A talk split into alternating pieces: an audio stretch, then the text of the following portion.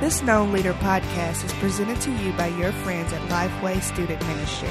We want to help you lead students to know God, own their faith, and make their faith known. You can find other incredible student ministry resources as well as Fuge Camp information at www.lifeway.com forward slash students.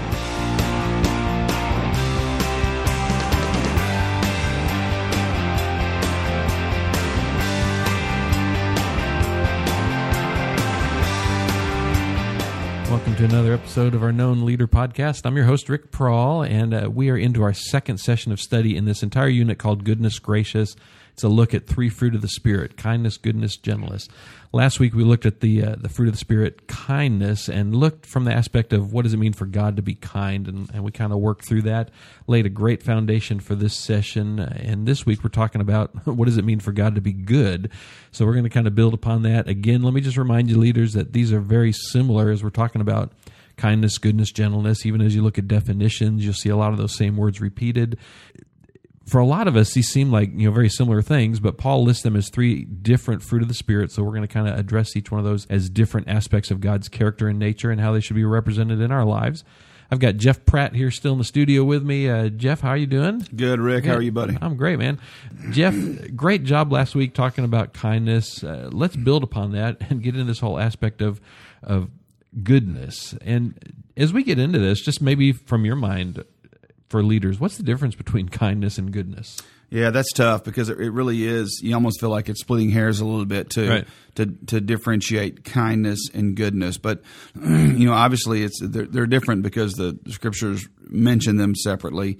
Uh, and, and, I think you know one one may seem like it is a, a, way you treat people. Another one may just seem like just who you are. Right. You know. You know. It can. It could be that that one is an aspect of character and one is a reflection of character. Yeah, that's good. And, I like that. And so I, I think it's just a matter of uh, of realizing all of these these fruit of the spirit define the character of who God is. Right. And I think you know, in Paul writing this out, using these words just helps us to define what that means. Right. And, and you know, and how difficult is it to try to define the character of God? Yeah, My right, goodness. Yeah. Well, just to refresh what we talked about last week too, since these are characteristics and nature, you know, part of God's nature, and in that list of the fruit of the Spirit in Galatians five, these are a part of what is inside of us. Mm-hmm. I mean, these are a part of who we should be, and we oftentimes will refer to people as, you know, he's a really good person, and that'll be a good starting point for what we're going to talk about in this session. Uh, leaders, we're just in Psalm twenty five this week, verses six through eleven.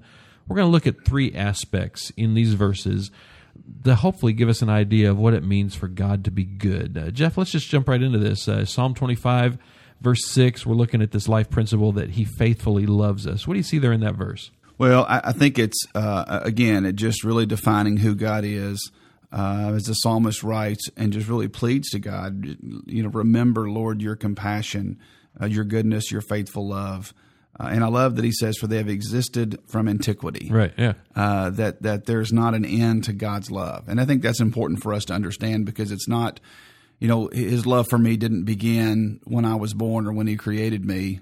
It existed before that. Right. So it so it doesn't really hinge on who I am or what I am. It's just who He is. Well, and as you look at, at the psalmist here writing, I mean, this is really just a reflection and a recognition of God's nature. I like what you said. It doesn't just start when we're born or when we enter a relationship with Him. God is faithful. I mean, that's right. part of His nature. That's right. You know, and as we look at this this picture here, He says, you know, your faithful love. We look in the world today in society, and especially as we look in you know in the media uh, and see celebrities and couples and marriages that that come and go so quickly. I, I you know I just saw in Time magazine that you know Jack Black held this huge party as he divorced his wife. They were having a big divorce party. They were married for five years and decided to have a big party to celebrate. And you know that yeah. was his second marriage. You know, students look at all this. Mm-hmm. How can students begin to grasp this idea of faithful love when they don't see a lot of examples in in media today? Right. Well, and I think that's I think we've we mentioned this earlier. Uh, I think we have a problem really understanding what that means. What does faithful love look like? What does unconditional love look like? And and I think you know we, we think it means that we have these warm fuzzies that are inside of us towards right. somebody, and as long as those warm fuzzies stay around, then that's unconditional love. And the reality is is that's not. I think that can be a part of love, but love is a commitment. Uh, you know, love. You know, I think God's commitment to us uh, was was that He loved us before we were ever created. And I think even more than that, Rick, that's just who God is. That's right. God is love, and so us understanding and knowing that, you know, it, He didn't become love when I was born. He didn't. Bec- he didn't begin to love me. That's just who He is, Right. and I think we have to understand. And we have to embody that part of God's character before we can ever share that with someone else. Uh, I, I've got a, a great friend of mine, one of my best friends, that I think for me is probably the model of, of what faithful love means because he and his wife have had some problems in the past. And, and every time uh, there was a problem, uh, I, I mean, a really, really difficult problem that I think most men would walk away from. Uh, this guy, as he would call me and he, he would weep and we would talk. Uh, and I would ask him, I would say, "What are you going to do?" And he, and, and the the one- the first time I asked him that, he really he popped back at me pretty hard. And he said, "What do you think I'm going to do?" Yeah. She's my wife, and he said, "I love her," and I told her I loved her, and I mean that. And I'm going to go get her, and I'm going to do everything I can to restore our relationship. And th- and, and, Yeah. and Rick, this is, Wow. this hasn't happened just once. This has happened at least four times. So so this is a guy to me who embodies what faithful love means. I mean, this is a guy who is exhibiting uh, the character of God when it comes to faithful love. Yeah. And so I just the world doesn't understand that, and, and most of us Christians don't understand that because we want to we want to love those who are lovable, That's right. Yeah. and that's just not what unconditional love is. That's right. Yeah. And leaders, as we're looking at this session, uh, you might want to just go ahead and, and share with your students the point this week is that God's goodness is displayed in all his ways. These three life principles are examples of the ways that God demonstrates his goodness for us. First one being that he faithfully loves us. The second life principle that we're looking at this week is that not only does he love us, he forgives us. Uh, Psalm 25, verses 7 and 11. Uh, what do you see there, Jeff? Well, you just kind of love, of course, all of us who who are work work with students uh, really understand verse seventy. Right. Do not remember the sins of my youth or my acts of rebellion. I mean, it's almost like we, we understand that there's a time period Right. where, where where young people are out there wrestling with identity. They're wrestling with uh, with how do I how do I make this this Christian life fit into the world I live in? And you've got that struggle between culture and Christianity, and and so I you know I, and so I think in all of that there are going to be there are going to be some of these things, but I think in the midst of that, because of who God is, because He loves us, I mean, He just walks with us. He He, he carries us through those times, Right. and never leaves us nor forsakes us. That's a promise I always keep telling my teenagers. Um, and, but it's because of His goodness, and and I, I love the way the psalmist ends that. You know, all of those things are there because of your goodness, Right. Because that's just who you are. Right. Well, and then he even says there uh, in verse 11 that, you know, uh, forgive my sin for it is great. Right. And coming to God, I mean, and, you know, the, the writer of the psalm, you know, you know, we think about all these biblical characters and how wonderful they must have been and how perfect their lives were. But, you know, this guy's like, man, all the sins of my youth and my sin is great. Yeah.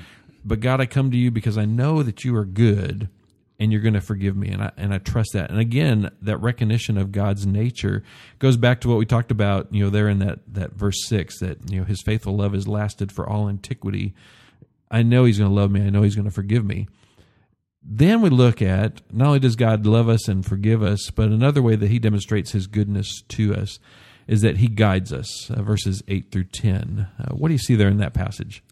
Well, I, I think it goes back to something you said earlier. We've got this concept that becoming a Christian and even even exhibiting the character of God in our life makes us the faithful one. Right. We are not the faithful one. Right. we will never be the faithful one. As long as we have uh, flesh to wrestle with, as long as there's sin in the world, we're not going to be the ones that are faithful. And so I think a lot of people out there in the Christian world fight with that because they, they fight with this with this sense of defeat, this sense of I mean I'm just not li- I'm not living up to the expectation God has for me. The reality is is that um, and, man, I'm not a defeatist, so I never want to say to people we're fighting a losing battle. Right. But the reality is, in this relationship, God is the one that's faithful. God is one that's always faithful, and so we lean and depend on that. And I think e- even in this aspect of direction, uh, you know, God God's love for us is that He wants the best for us. And so if, if I know that about God, He's going to continue to guide me, continue to direct me.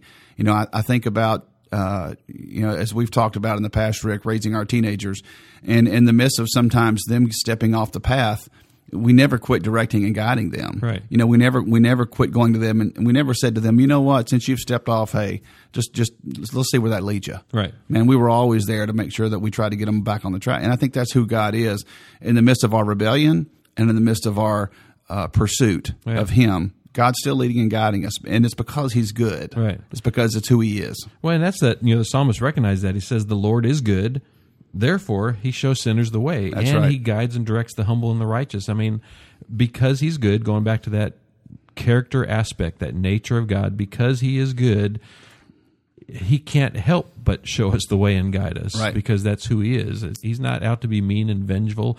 goes back to that last session. You know, God's goodness, His kindness leads us to repentance. I mean, He wants to guide us in the right path. Well, and and and what you mentioned earlier that even to even to sinners, He shows sinners the way. Right. I mean, my goodness, wh- why would He want to show sinners the way? Yeah. You know, well, because he loves them, because they're his creation, and he, you know, he's not gonna, he's not gonna force them into a relationship or a decision, but he's gonna show them the way because that's who he is. That's right. That's good. Thanks, Jeff.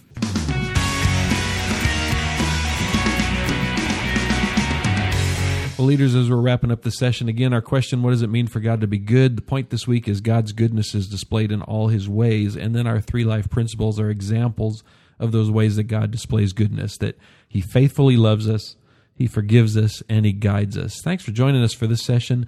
Join us again next week. We've talked about kindness, goodness. In the next session for the third week, we're going to talk about gentleness.